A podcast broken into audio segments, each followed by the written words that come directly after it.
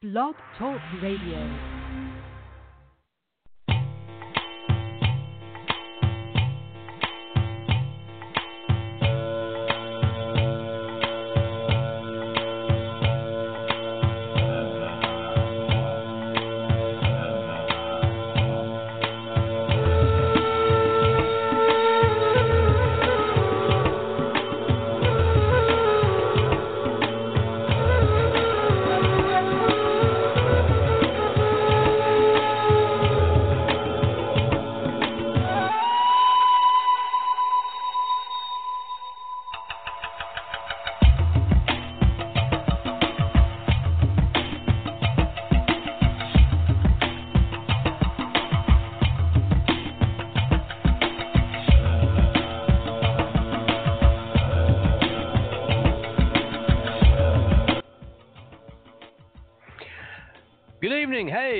Reverend Jon St. Germain back after a three week hiatus.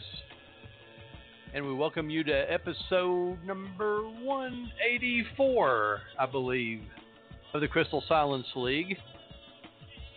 One of the five retrogrades down, four to go. I believe uh, Saturn goes direct September 29th, and uh, I believe that. Um, Neptune goes direct in November, and I believe that Pluto goes direct in uh, October, and et cetera, et cetera. So we're knocking them down one by one. Man, is it a hot summer? It is so hot here. Um, it was 104 de- degrees here in Knoxville. And you know what that's like in Knoxville? You know, Tennessee is a river valley. We are in the middle of a valley. We're surrounded by the Appalachian Mountains. Uh, and when it's 104 in a river valley, every day is like you take your clothes off, dip them in near boiling water, and then put them back on. Your clothes get heavy. And if you wear jeans, your jeans get so heavy if you're like me. I'm a southern male, which means I have no no no other way to put it, I have no ass. And so you put stuff in your pockets like your car keys, your wallet, your cell phone, and your pants get heavy and you can't keep them up they they slide down from sheer weight. And when you take your pants off at night, they've absorbed so much of the ambient humidity. You realize you've been carrying these uh, 50 pound blue jeans around all day, and your back hurts, and your legs hurt, and your feet hurt, and your entire body aches. You know why? Why am I so sore? It's because you're wearing basically like a suit of armor, like a suit of chainmail, 75 pounds of clothes just in the humidity, and uh, something has been happening with our environment. Uh, when we go out in the sun, it's not like normal heat. It's as if you're being seared under a heat lamp or with radiation. The sun hits your skin and it burns. It's not like normal sunburn, it's like radiation. Um, I was talking to my son about this today. You can't stand it. And I'm a dark complected man heat doesn't bother me. And never in my life have I been bothered by sun like this before. It is as if, have you ever uh, been in a restaurant and they put food under a heat lamp and you reach under it to get it and it's as if you're being baked in an oven? Um, that's what it feels like when you go out in this. And you still have people denying that there's global climate change. You go, oh no, no, it never happened. It never happens. It's just no, it never happens. And when I was a kid, I used to scoff that Jor-El, you know, Superman's father, was telling everyone Krypton was about to explode, and he'd show them this evidence. And, ah, no, Jor-El, you're crazy. I said, how could anyone deny that? But we're living in times just like that now. There's polar bears swimming for days and weeks looking for a, a piece of ice to float on because the polar ice cap is about as big as a, a supermarket. oh, no, no, that happens. And some idiot and you always see this. Well, the dinosaurs went, were extinct because of uh, climate change. Well, the dinosaurs were extinct because apparently a giant asteroid about the size of Australia hit the Earth. But even then, before then, the dinosaurs were around for millions of years longer than humanity has been on Earth before they went extinct.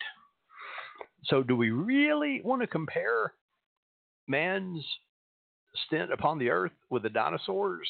Uh, uh, no, I, I really don't think. I'd like to be around at least as long as the dinosaurs before we get seared off the planet. Uh, you know, before I go out outside and burst into flames, you know, like bacon on a grill. Um, it's it's so crazy. It's just so crazy. And now they're finding plastic in the rain. When it rains, they find pieces of plastic in the very rain, which you know we assume you know rain comes from the ocean, right? The oceans evaporate, go up in the sky, turn into clouds, and turn into rain. So this these micro particles, of plastic, evaporate from the ocean and come down from the sky. And people said, well, back when paper and glass was around, the environmentalists were saying that was destroying the planet, so we should go to plastic. I, I've been around for 60 years, and I don't remember that. Plastic was pushed upon us by the petroleum industry. You know, plastic made from petroleum. Your mattresses, styrofoam, all of that, it's a petroleum product. And uh, that was, it was more economical, yes. Um, paper bags and stuff. So, oh, save a tree, you know, save a tree, save a tree. Well, there are other ways to save a tree than uh, than destroying the ocean. Um, there really are. So um, that's my rant for tonight. I've been away for a while. And uh, speaking of the earth, why don't we talk about our crystal, which is axonite. Have you ever heard of axonite? It's called that because it's uh, found in little slabs that look like uh, an axe blade.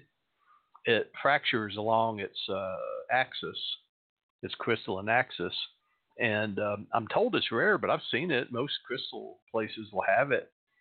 And uh, this is a, um, a purplish brown stone. It's uh, a very pretty stone, uh, a brownish stone, and it it's one of those that harmonizes to one of the uh, visible chakras.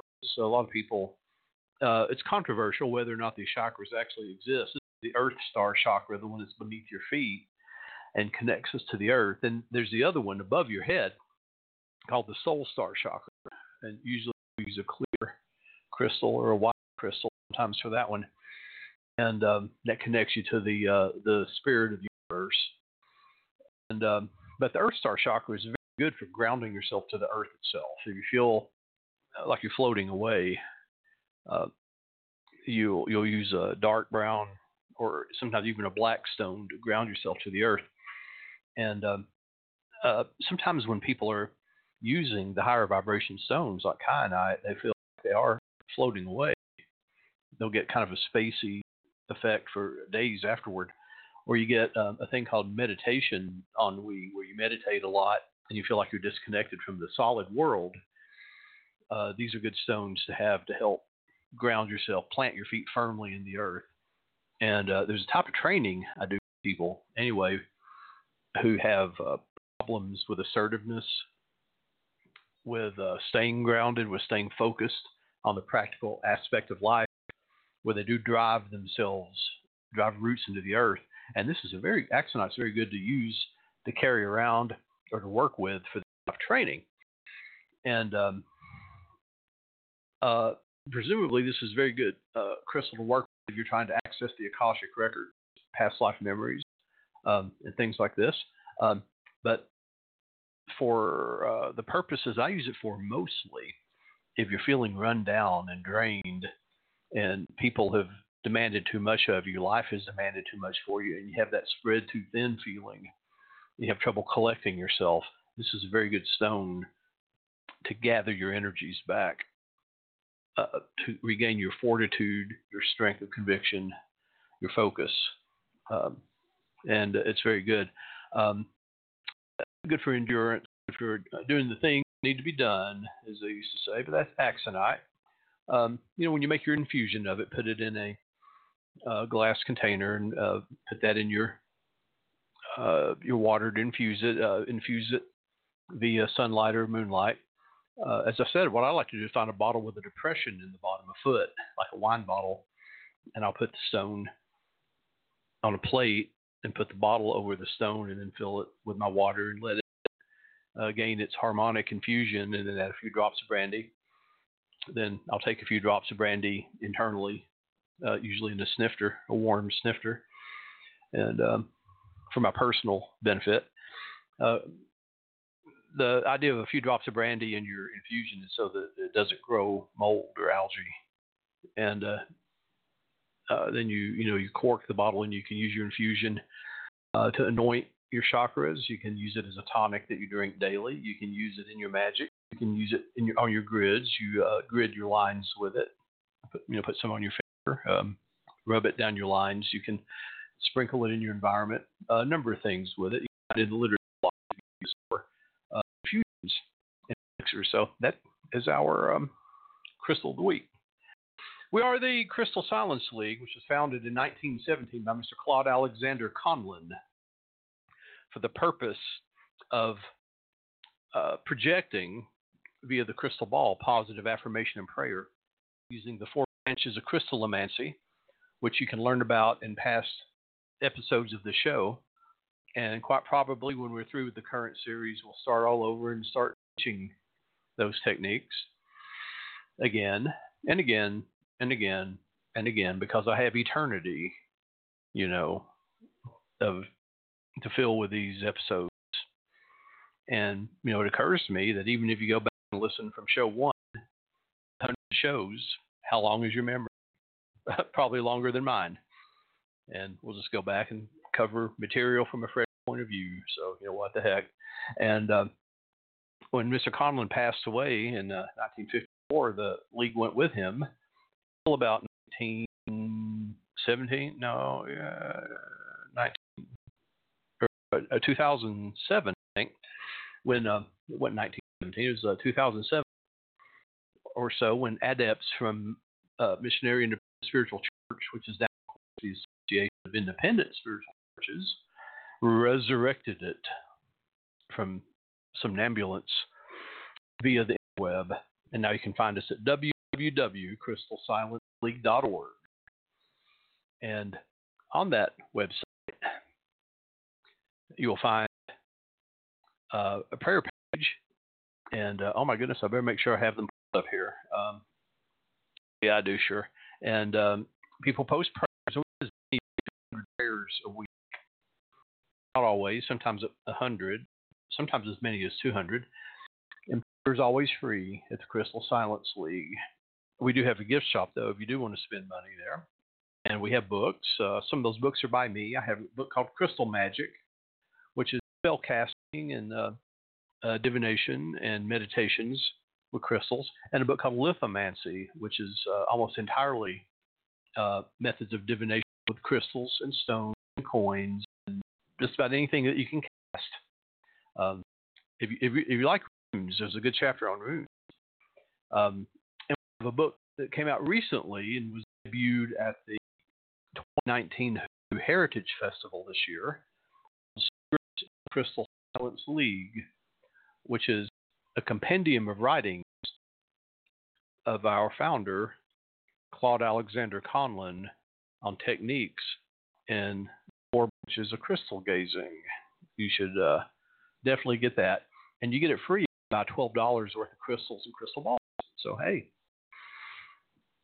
So, if you'd like to, if you go to uh, prayer page at www.crystalsilenceleague.org, join me in prayer and even do so with the um, use, the uh, assistance of crystals. So here we go. I'm going to start with prayer ID number 85812, who prays, Please pray for C, my boyfriend, who's always depressed and an alcoholic.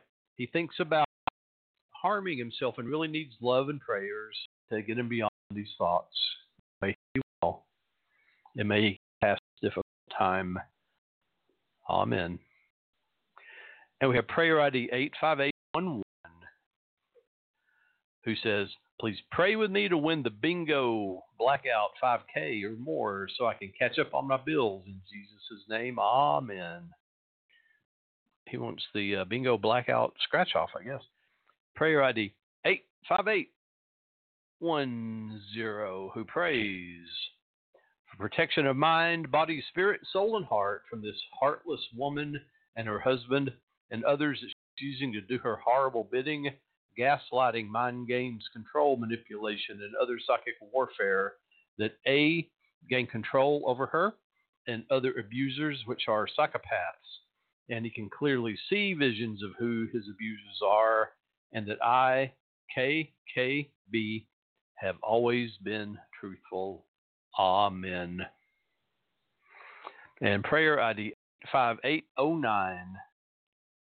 Me and my husband are separated due to his internal challenges of finding it hard to love us. I want to be by his side as he works through his issues and we get to be a solid family. I love my husband and I want us to be a happy family. Amen. And prayer ID 85808. Pastors and all the CSL congregation, once again, thanks. When the Lord blessed me with a financial blessing, I'll share blessings with those who've helped me along the way.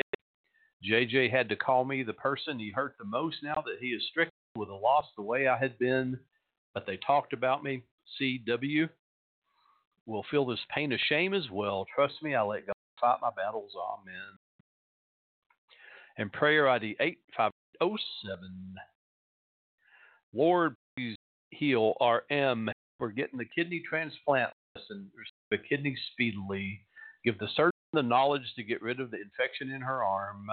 Help the doctors to find a good access for her dialysis. This family is almost extinct. Her grandson already lost his mother. Please don't take his granny too. Please show RF favor and grant this prayer. Amen. Prayer ID 85608. Please let somebody come to my rescue and fix my air system in my home. CF took my money, $1,500 and never returned. To fix him, Jesus.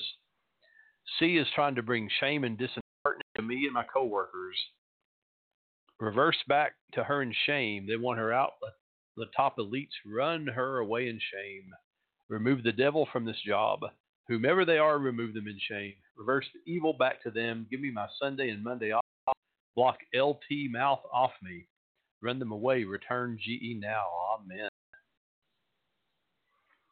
And prayer ID 8505 praying for my stepdaughter's sisters because different mothers are still in the neglected home with temporary custody of our daughter, praying for the maternal grandmother to win custody of the rest of the sisters. K eleven A nine C E three. Court is Friday, the twenty third. Amen. Prayer ID. Well, that's the same person, sorry. Prayer ID 5803. Please, in good spirits, those wrongfully detained in and elsewhere. Also, love the families and also C, M, J, and J. Thank you, Saints Anthony, St. Jude, and St. Michael. Amen. Prayer ID 85802. I ask that I receive more than enough prosperity to pay our bills, live in a very comfortable manner, and have enough savings to move us into a beautiful, safe, healthy, and happy home. I ask that we, our home, our car, and all of our belongings are protected and safe at all times. May everyone who reads this prayer request be blessed abundantly. I am grateful. Let's do one more. Prayer ID 85800. Heavenly Father, lift LH up to you for healing. I pray for strength and wisdom for him and to take pain and anger from his heart. Father God, help me to let go of worry and give it completely up to you. Lord, give me words to say and let your Holy Spirit guide each move I make. Father, I trust you and am so thankful that you are God of love and healing. Please come into our relationship and our lives and make us strong, bring us together as one in Jesus' name. Amen. Let's just take a few moments of silent prayer for all those in need of comfort and healing and affirmation.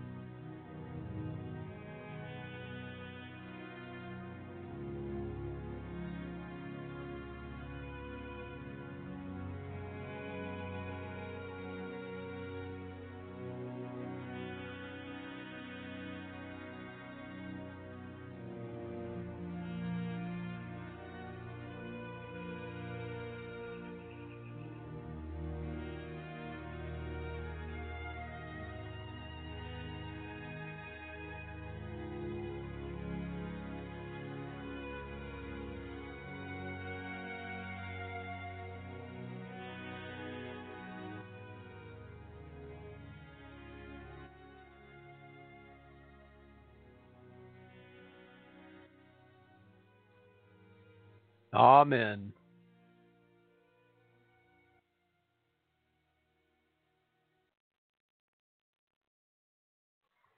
Oh, this world, this world, may it be healed. Well, for those of you who remember where we left off, we just the hangman, and how that card does not necessarily represent uh, suffering, but a, uh, a a type of initiation, a type of um, uh, voluntary pause our day-to-day existence to to stop and learn a a hiatus, a, a realization that child has to end, that we have to enter a phase of our life of maturation, and that sometimes requires that we just stop. We don't go ahead, we don't go back, we pause, and that there is a certain amount of discomfort for this, but that discomfort becomes a joyous sort of uh, process if we understand that nothing worthwhile is easy. The growth requires sometimes discomfort, with pains. And so this we're on Trump 13, and uh, everybody knows what that is, right? Death. And it's very interesting to me people try to sugarcoat death. And there is a widespread misunderstanding, and this is not my opinion, these are the very people who designed these cards. And I'm talking, we're talking about the uh, the Rider Waite Coleman deck. That death stands for the process of transformation.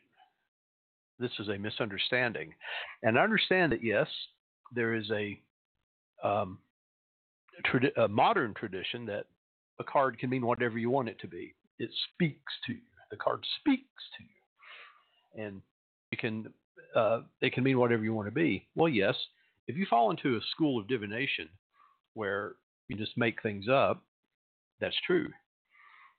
If you fall into an older school where there are traditions and meanings um, um, to these cards that you learn first before you begin to improvise. In other words, that there's a discipline. Um, in other words, that you know what you're doing before you improvise, then no, you don't make things up. Um, this is why I don't engage in uh, internet discussions about it because I just want to pull out hair. I don't. I don't have any hair. That's why I'm bald. You ever notice I'm bald? That's because I pull my hair out. Because unfortunately, sometimes I do read internet discussions. Um, but you know, I'm an old man. You know, keep off my lawn, that kind of thing. I worked very, very hard to learn my craft, and uh, when someone comes along and says, "Yeah, I bought a book, read the little white book, and now, hey, I'm doing readings," you know, uh, call me up and pay me money, and I'll just tell you some stuff I made up. It, yeah, it bothers me. It bothers me. I don't. I shouldn't really care what other people are doing, but uh, I sort of, I sort of do because. Okay, I used to be a, an engineer for a living, and I worked for uh, contractors of the Oak Ridge National Laboratory, which is the Department of Defense. And we had to really know what we were doing. If we did not know what we were doing, people could die. Some of the projects we worked on, if we just decided, well, I'm just going to make this up, I'm going to make these figures up, people could die. And some of the stuff we did had a tolerance level of like a hundred thousandths of an inch. And if we went, if we just decided, well, I'm t- I'm tired today, I'm just going to fake this, uh, lives could be lost. So I always brought that discipline to everything I did because I wanted to do it right. Now this is not a straitjacket for me. It's not a uh, a box I nail myself in, um, any means, but I, I did want to learn to do these things correctly, and that's the sort of mentality I bring to everything I do. So we're looking at death. We see a dark rider on a pale horse carrying a flag, and everybody nails at his feet. Well, kneels at his feet. This is our Rider Waite deck. So when we're looking at Arthur Waite's design, we do see that it does depart from standard tarot imagery. The picture on the um, Rider Waite deck um, um, does differ from other images, even from the Golden Dawn Tarot, which came out around the same time. Um, but the Golden Dawn Tarot seems to be derived from the earlier uh, Tarot of Marseille, the Visconti Tarot and others, um, which shows death going down the field with people. Uh, we it's hard to tell are they buried up to their necks with their severed heads on the ground. Death has lopped off the heads. Um, but what we see is that death strikes everyone. We have kings, commoners, the young, and the old. Death, death is the most democratic of forces, young, old, alike. And um, so this this basic democratic nature of death was a, a very popular theme um, in uh, uh, moral tales, fairy tales, myths, and legends. Uh, there's an old Italian saying at the end of the chess game, the king, the queen, and the pawn all go back into the same box. This uh, goes back to burial practices. There's an old um, Jewish custom of burying everybody the same way. Uh, tribal chieftains, kings, rulers, uh, the poorest people were all buried in a plain uh, pine box. Death levels everyone, the rich and the poor alike. No amount of money or wealth will buy you out of death. So, it's not surprising that most of our art, philosophy, literature, science deal with this whole idea of death.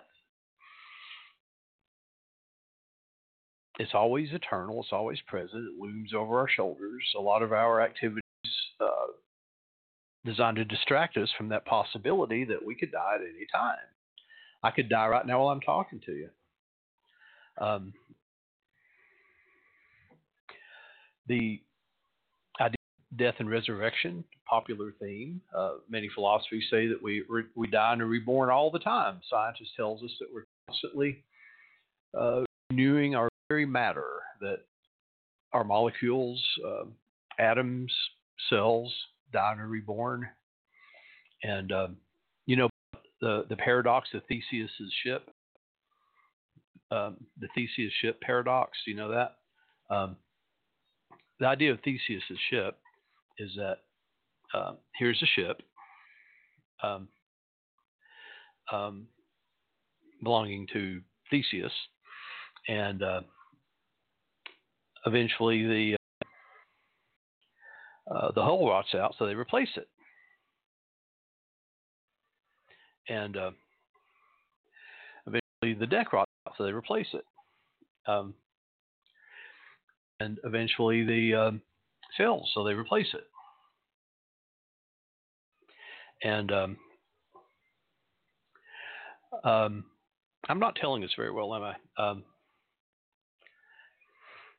well, Theseus was a great hero in Greek mythology. So he comes back after all these adventures, and uh, so the ship in the harbor as a monument to war, right? So as the years go by, because it's made out of wood, it rots away. So uh, as the parts rot away, like the hull rots away, they replace it. The deck rots away, and they replace it. So after about a century or so, all of the parts have been replaced. So the question is: Is the restored ship of Theseus the same object as the original? This is part of the metaphysics of identity. So each of the removed pieces, the rotted pieces, were stored in a warehouse. And let's say that after a couple of centuries or so, um, some scientists like Archimedes will say Archimedes said, "By God, I have a way that I can reverse this rotting procedure." And um, we can put back the original ship. So, is the reconstructed ship the original ship?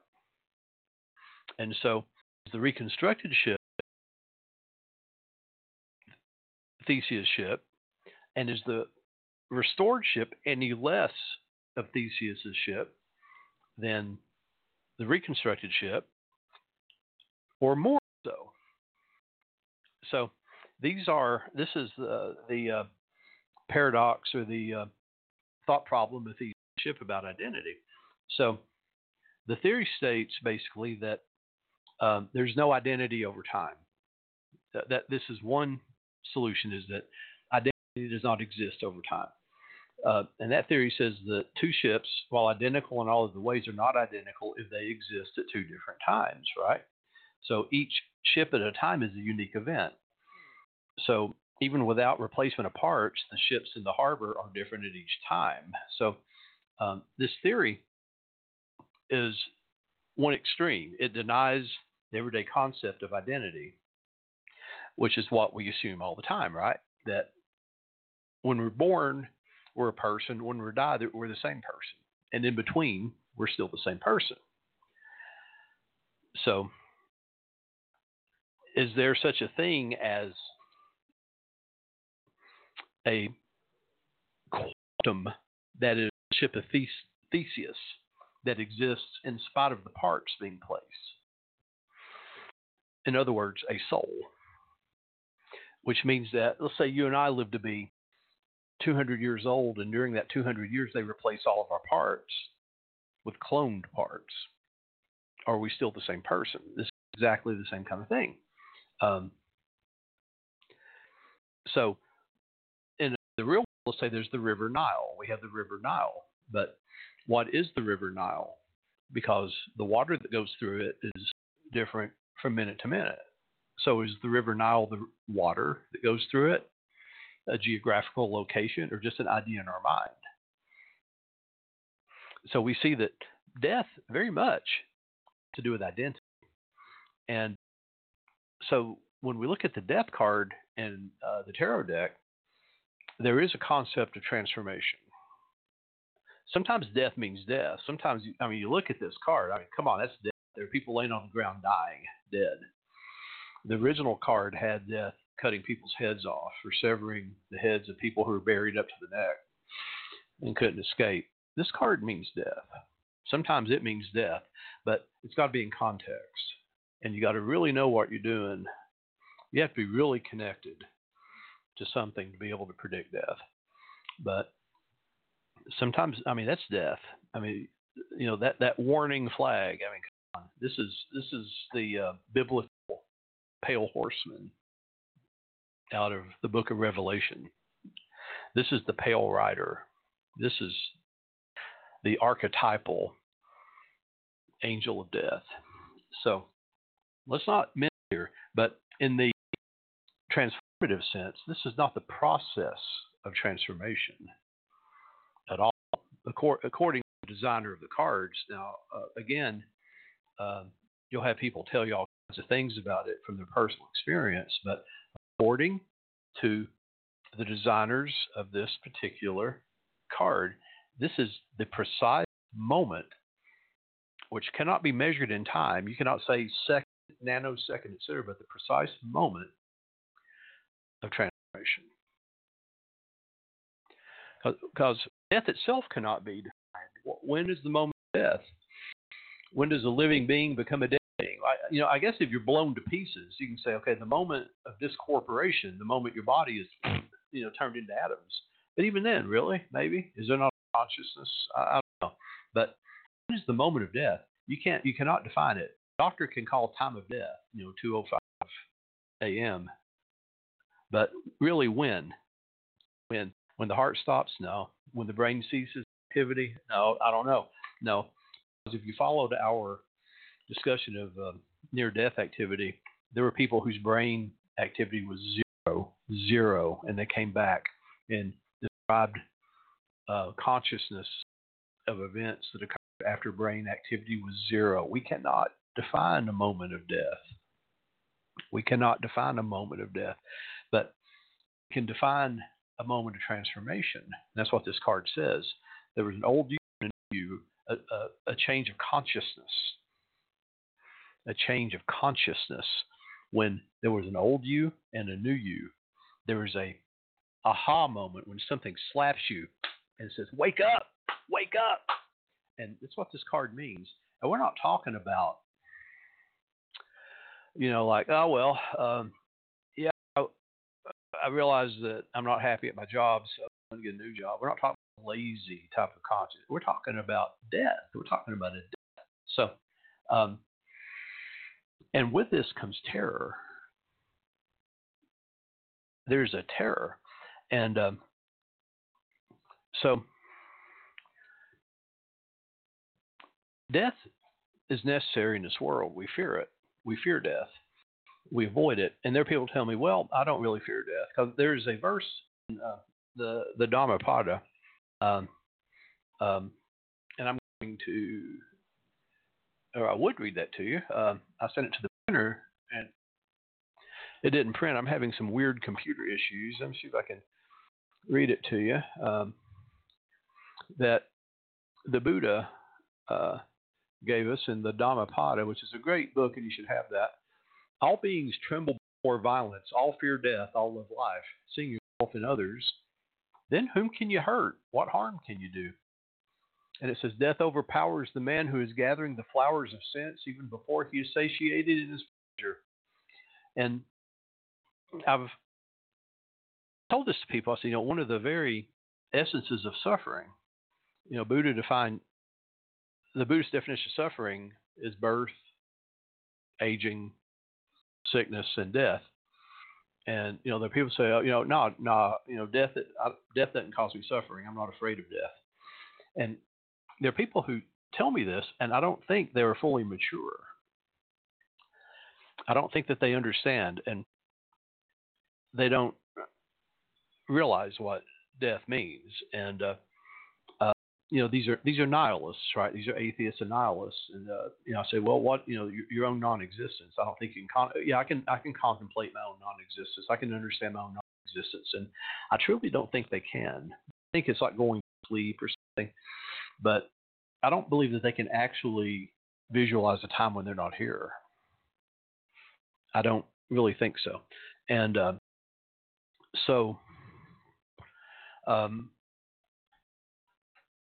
even if you chase an insect with your foot or a swatter, this insect runs, it flees because it loves life. And Buddha has many variations of this. All men tremble at the rod, all men fear death. Putting yourself in the place of another, one should neither slay nor cause to slay. He who seeks his own happiness uses on others the rod of punishment because they seek their own happiness, will not find happiness after death. Lo, you are now like a withered leaf. The messengers of Yama, which is the Lord of Death, are fast approaching you.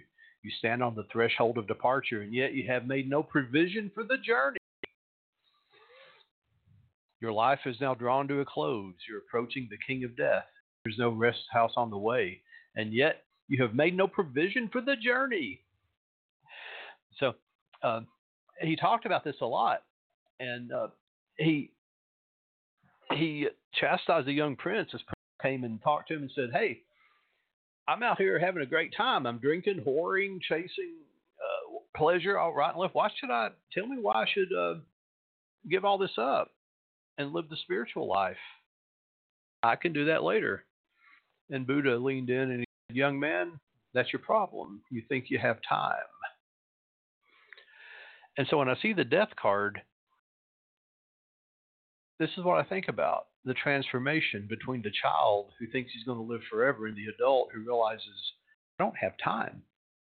I don't have time. I can't start that diet tomorrow. I can't wait tomorrow to uh, make up for the things I've done. I can't start my spiritual growth next week. I don't have time.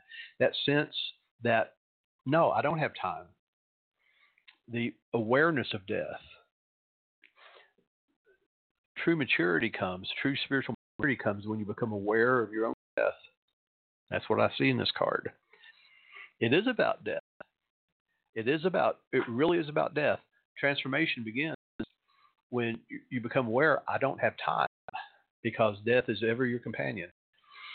Um, there's a, uh, a story, it was not well known when I first started reading for other people back in the uh, late 70s, I guess, um, called Journey to Samarra. You might know it, but it's very good. There was a man in the marketplace in Damascus, and uh, just buying stuff, and he looks up and he sees death, death himself, just like it's pictured on this card, and he's stunned, but also death looks very surprised, and so the man runs to the local wise men, you know, who might be you and I, and he says, "What does this mean?" And he said, "Well, death was probably surprised to see you because you have an appointment with him. So um, what you have to do is um, not make that appointment. You know, death is coming behind you, and you weren't supposed to see it. So death sneaks up behind you, right, and taps you on the shoulder, and that's what usually happens. You're not supposed to see him. So your time is near. Your time is near. You have to get the fastest horse you can and go to Samarra, the next town over, where death cannot find you. Hide. So the man gets a horse and he rides all night to Samarra.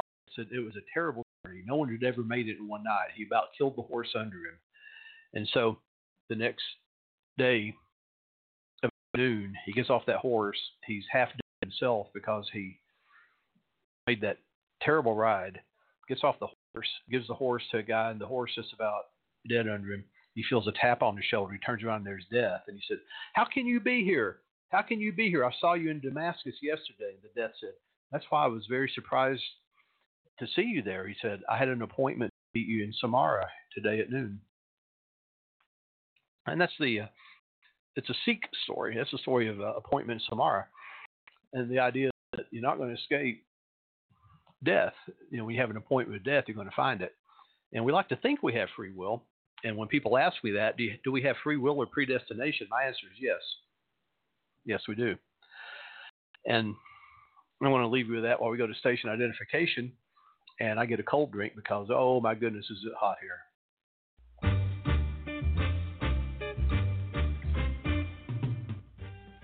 LMC Radio Network is a media alliance whose excellent shows include the Lucky Mojo Hoodoo Rootwork Hour with Catherine Yronwode and Conjurman Ollie, Sundays 3 to 4:30, the Crystal Silence League Hour with Jon St. Germain, Tuesdays 5 to 6. Blue Flag Root Radio with Lady Muse, Fridays 4 to 5. And The Witch, the Priestess, and the Cauldron with Elvira Love and Phoenix LeFae, Fridays 6 to 7. All times Pacific, add 3 hours for Eastern, sponsored by the Lucky Mojo Curio Company in Forestville, California, and online at luckymojo.com.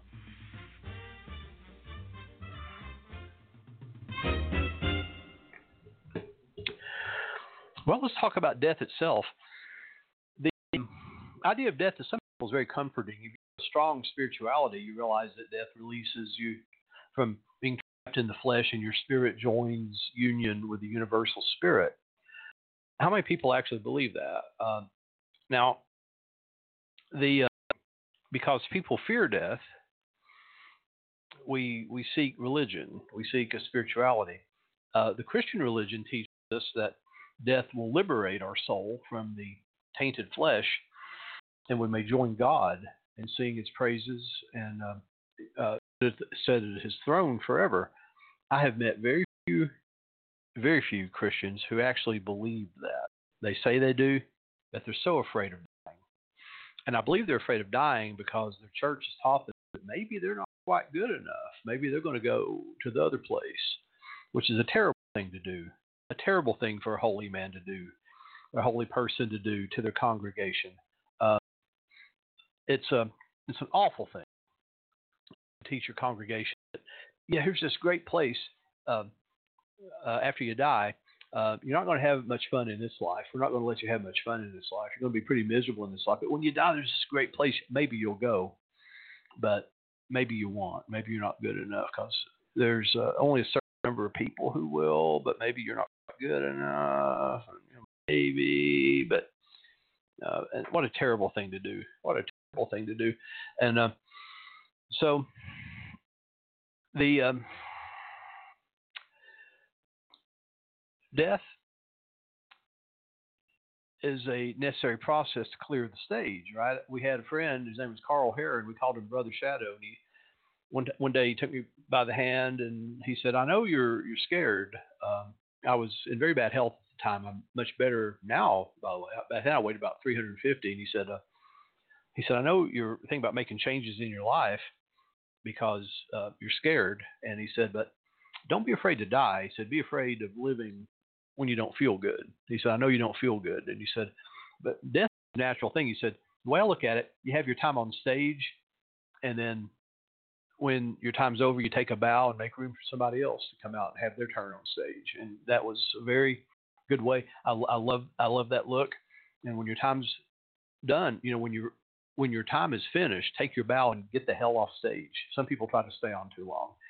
Now, when we die, our body decays and returns to nature and sometimes acts as food for other uh, little creatures. And if you go to certain cultures, they have they don't bury the dead; they put them above ground for that to happen. They have uh, charnel grounds, and some people find that just horrible. And because the idea of our bodies being eaten, we're so attached to it that we just think this is terrible, or the bodies of our loved ones that we just think it's terrible. But I'll tell you, all over the world, part of the training for uh, like Buddhist monks, for instance, is to go look at that. Um, um, you go look at it and you say, "As I am, you know, as my body is, so so is that." You know, just bones and flesh. Um, and um, we uh, we uh, we do a thing in Buddhism. Uh, it's, it's, called corpse meditation, and it's not for beginners because it can lead to uh, uh, trauma and depression. It's not for beginners, but it's called corpse meditation, where you look at your body as a sack of fluids, um, skeleton, and you see that uh, you know rotting flesh is what it amounts to. The idea is that you don't get attached to it because as you grow older, your body deteriorates, and if you're attached to your body as identity, this can be very distressing. So the um, joining with nature as you die, uh, whether you're cremated and your ashes go to fertilize the earth, whether uh, you're buried in the ground and allowed to feed other creatures, should be seen as a natural thing. Uh, it's a cycle of life. Brings new life, and um, the um, this is why we have created this unnatural process of embalming corpses, painting them so that they look alike, saying they're asleep, uh, sealing them in airtight coffins, and burying them in a concrete vault under the ground. How unnatural. To me, that's terrifying. That's not going to happen to me. That's a terrifying prospect to me. It's my entire family. No, don't, no, don't put me in a box and bury me. No, I'm going to be, uh, I'm going to be uh, cremated, my ashes scattered if I can't be just thrown in a hole and buried and allowed to be absorbed by the earth or thrown in the water, uh, I'm going to be cremated, my ashes um, given back to the gentle earth. So we don't really know what happens um, to our body once the spirit leaves it. Uh, what we what we fear most is not the destruction of the body. Really, we fear that our personality is going to disappear. We're very attached to who we are, even though who we are changes second by second, we don't have a permanent personality. If you took the baby you are born and the old man you are at the end of your life and put all the successive states, there's no continuity of that. It's uh, Theseus ship all over again. At what point in the uh, transformations that occur um, does original, you know, if I'm Jon St. Germain when I'm born and I'm Jon St. Germain when I die, the the old okay, I'm 60 years old. Am I the same Jon St. Germain as I was when I was born? No, that's silly. Uh, when I was 30? No, that's silly. But there's a continuity. Is there? Is there really? When all the parts have been changed again and again and again? You see, this is the philosophy of identity. Uh, so, um, but we thing that we call the ego. And the ego sees itself as separate from the body or separate from the changes that occur in the body. The ego sees itself as separate from the changes that occur in life. The ego sees itself as separate from everything. But the ego doesn't exist. It's a construction, and it's a mask and a construction that has been created. And so we look at the death card, and if we can accept death, only then can we live life to the fullest, free of this illusion of the ego. You see how important this card is? Very important. We see this so okay, the ego's got to go. You know, the ego, all these things that you think are important, these things you're holding on to, got to go, man. I making, Buddha calls it I making. That's that's I as in myself. I making, got to go. Whatever it is in your life right now, you're holding on to strongest. What is it at this moment when that card comes up? What is it at this moment you're holding on to hardest? Is that the, the thing that's holding you back the most? There's a moment of transformation when you completely let that thing go. And you, you might not even have to let the thing itself go, but your utter dependence upon it. Your utter dependence on it.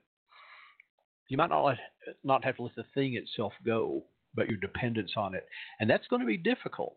I mean, some things you can't let go. You know, if you're utterly dependent upon your appearance, it's like, oh my, you know, I got to look really good. Uh, it's it's utterly important to me. You know, uh, you're not going to let go of your body, right? but it might be attitudes about your body. It might be attitudes about you know your belief about the world, your political views, your religious views, uh, uh, the uh, attachments that Buddha described. Of the most insidious of them were attachment to rites and rituals. It wasn't just attachment to money, power, uh, sex, things like that those were fairly easy, but he said the most insidious attachments to get rid of were attachments to rites and rituals. This was the idea that by going through uh, uh, rituals and uh, religious procedures, that that was the path to salvation, the belief, belief letting go of belief, basically.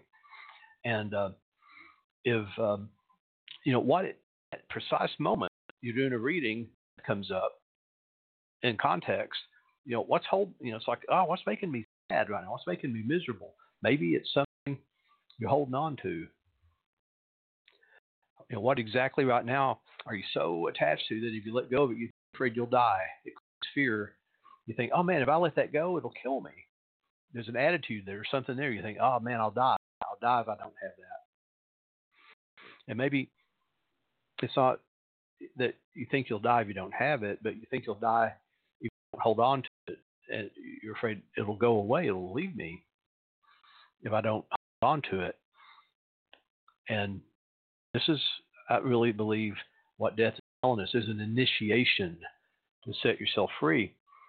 And I'll tell you that a lot of times, like you're dealing with somebody who has to make a major change.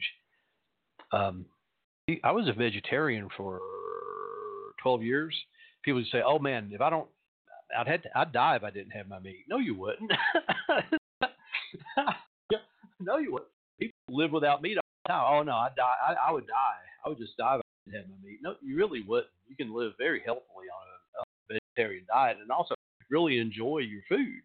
Um, and uh, I had a waitress in a uh, Mexican restaurant. I said, "Can you bring me a taco, a burrito, and uh, an empanada, uh, or a yeah, uh, chalupa. I said, but substitute instead of meat, uh, substitute uh, beans and avocado.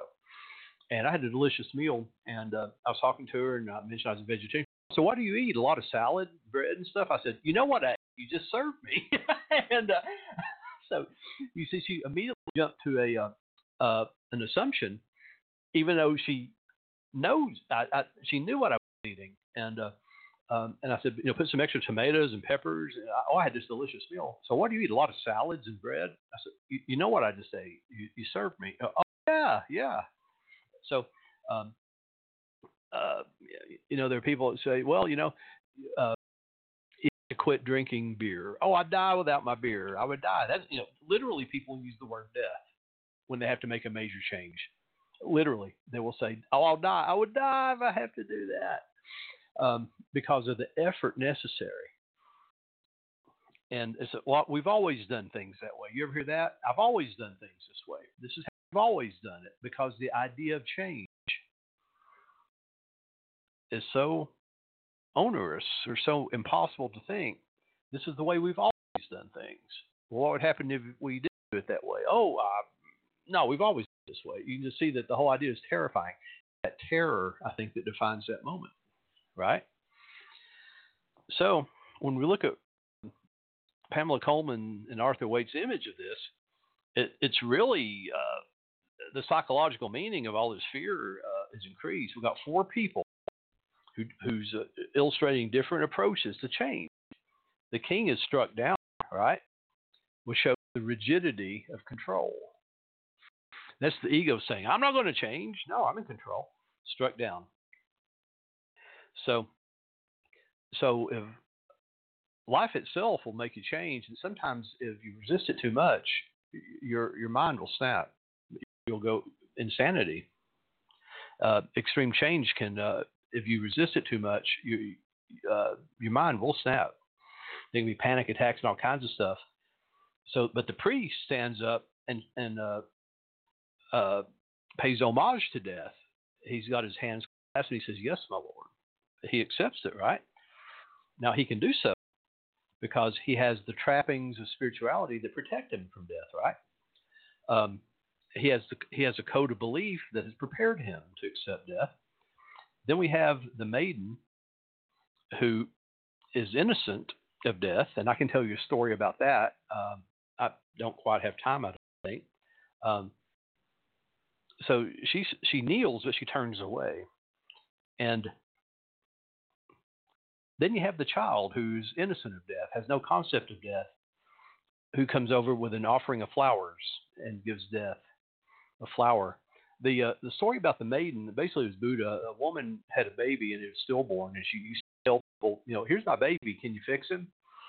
Didn't know what was wrong with it. So we go see Buddha, and Buddha said, oh, go go door to door, and if you find a house and collect mustard seeds, and if you find a house where death has never visited, bring me those mustard seeds, and and I'll make a medicine and fix your baby. She went door to door, and everybody goes, Child, death has been at this house so many times. We set a plate for him at the dinner table.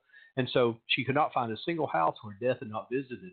And then she realized, oh, death is universal, it's common. And she came to the Buddha and gave her baby to the Buddha and said, I understand, sir. And the Buddha, you know, laid the baby in the charnel grounds, and she became one of his disciples. But you see, this is what it took for her to realize that death was okay. And I really think this maiden in this um, card, uh, I always think of that story. Uh, all things lead to Buddha. Basically, you have you have you know like a billion. The, the Buddhist Bible is nine feet long on your bookshelf. There's every story you can imagine in it. Um, so we have 13 seconds. Once again, you've wasted an hour of your life that you can never get back. Um, I'm Jon St. Germain. We'll see you next week, and I promise you we will.